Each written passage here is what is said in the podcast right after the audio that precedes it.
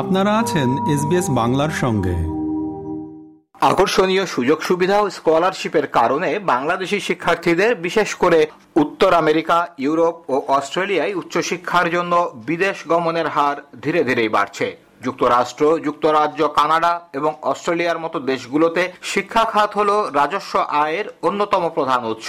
নিজস্ব অর্থায়নে স্নাতক পর্যায়ে পড়াশোনার জন্য বাংলাদেশি শিক্ষার্থীদের একটি অংশ এখন বিদেশে যাচ্ছে। ইউনেস্কোর তথ্য অনুযায়ী, দুহাজার পনেরো সালে বাংলাদেশ থেকে প্রায় চব্বিশ হাজার একশো বারো জন শিক্ষার্থী বিদেশে গেছেন আর এর ঠিক পাঁচ বছর পর দু হাজার বিশ সালের মধ্যে এই সংখ্যা বেড়ে চার গুণ হয়েছে।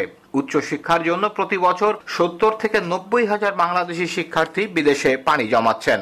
যুক্তরাষ্ট্র, অস্ট্রেলিয়া নিউজিল্যান্ড কানাডা, ভারত, চীন, মালয়েশিয়া, জাপান, জার্মানি, যুক্তরাজ্য এবং অন্যান্য ইউরোপীয় দেশগুলো বাংলাদেশি শিক্ষার্থীদের জন্য বৃত্তি এবং অন্যান্য সুযোগ সুবিধা দিয়ে থাকে। ফলে শিক্ষার্থীদের পছন্দের তালিকায় প্রথম সারিতে রয়েছে এই দেশগুলো।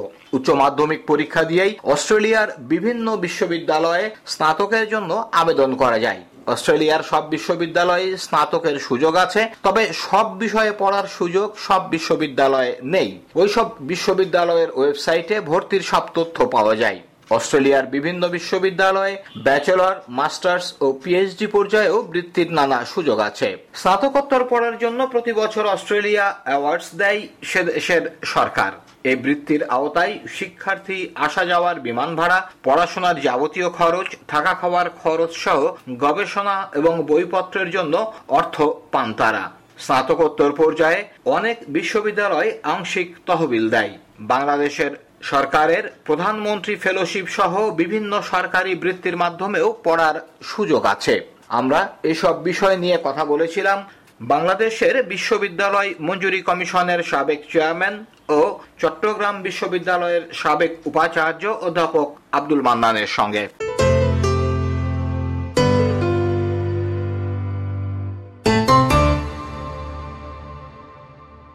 অধ্যাপক আব্দুল মান্নান আপনাকে এসবিএস বাংলায় স্বাগত জানাই।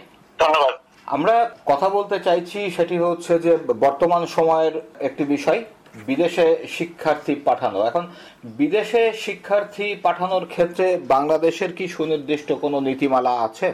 আসলে বিদেশে শিক্ষার্থী পাঠানো মানে কি? আমরা যেটা বুঝি সেটা হলো বৃত্তি। একটা হচ্ছে সরকারি বৃত্তি আছে আরেকটা হচ্ছে কমনওয়েলথ বৃত্তি আছে আরও বেশ কিছু ইন্টারন্যাশনাল বৃত্তি আছে, বিভিন্ন বিশ্ববিদ্যালয়ের বৃত্তি আছে।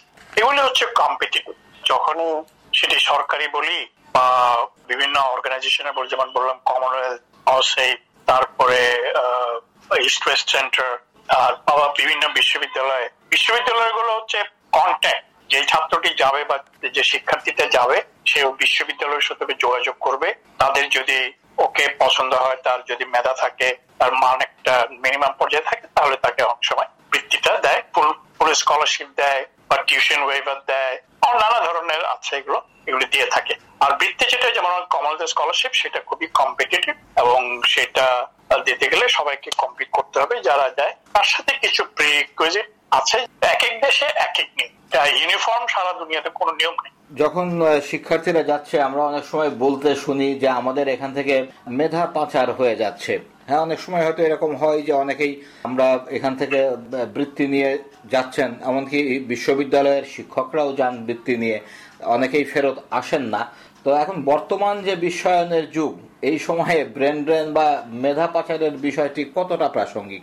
আমি এটা খুব প্রাসঙ্গিক মনে করি না। বিশ্বায়নের যুগে মেধা সারা দুনিয়াতে কাজে লাগবে, এটা আমার দেশে শুধু না, বিদেশেও কাজে লাগবে। আমার দেশের ছেলে মেয়েরা যখন বিদেশে গিয়ে কোনো উদ্ভাবনী কিছু করে, সেটার ফলাফল আমরা ভোগ করি। এই যে এখন আমরা আর্টিফিশিয়াল ইন্টেলিজেন্স এর কথা বলছি, সেখানে আমাদের অনেক ছেলে মেয়েরা সেখানে ইনভলভ ছিল। কিন্তু সেখানে সেটা তো সেই দেশে সীমাবদ্ধ থাকে নাই। সেটা আমাদের দেশে বা সারা বিশ্বে তার একটা যে ফল আউট দেয় তার সুবিধা সকলে ভোগ করছে। একইভাবে যে কোনো বিষয়ে গবেষণা হতে পারে। আসলে আমরা এখন বিশ্বায়নের যুগ যখন বলি, সারা দুনিয়াটা আমাদের একটা নগরের মতো বা ভিলেজের মতো আমরা চিন্তা করি।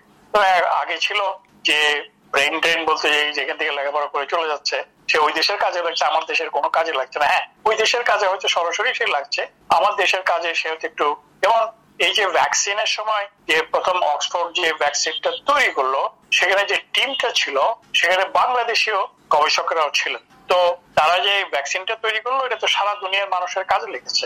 এটা টিম ওয়ার্ক সব গবেষণায় কিন্তু, বেশিরভাগ গবেষণায় কিন্তু একটা টিম ওয়ার্ক ধরেন একটা ব্রেন ড্রেন আমি বলব না। হয়তো ওই দেশে একটু বেশ বাড়তি সুবিধা পাবে, আবার আমাদের সেটাও ঠিক অনেক পেশা আছে অনেক বৃত্তি আছে যেগুলো আমাদের দেশে এখন পর্যন্ত কাজে লাগানোর মতো।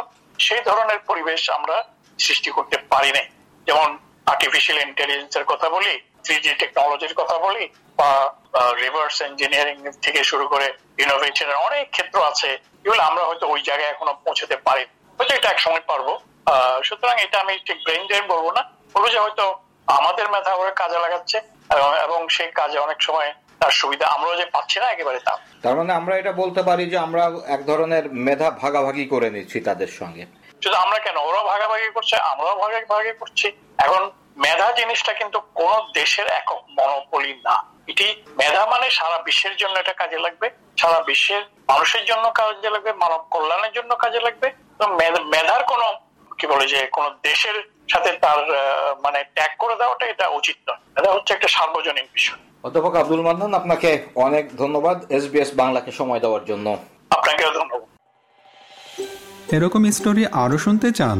শুনুন Apple podcast Google podcast Spotify কিংবা যেখান থেকেই আপনি আপনার পডকাস্ট সংগ্রহ করেন।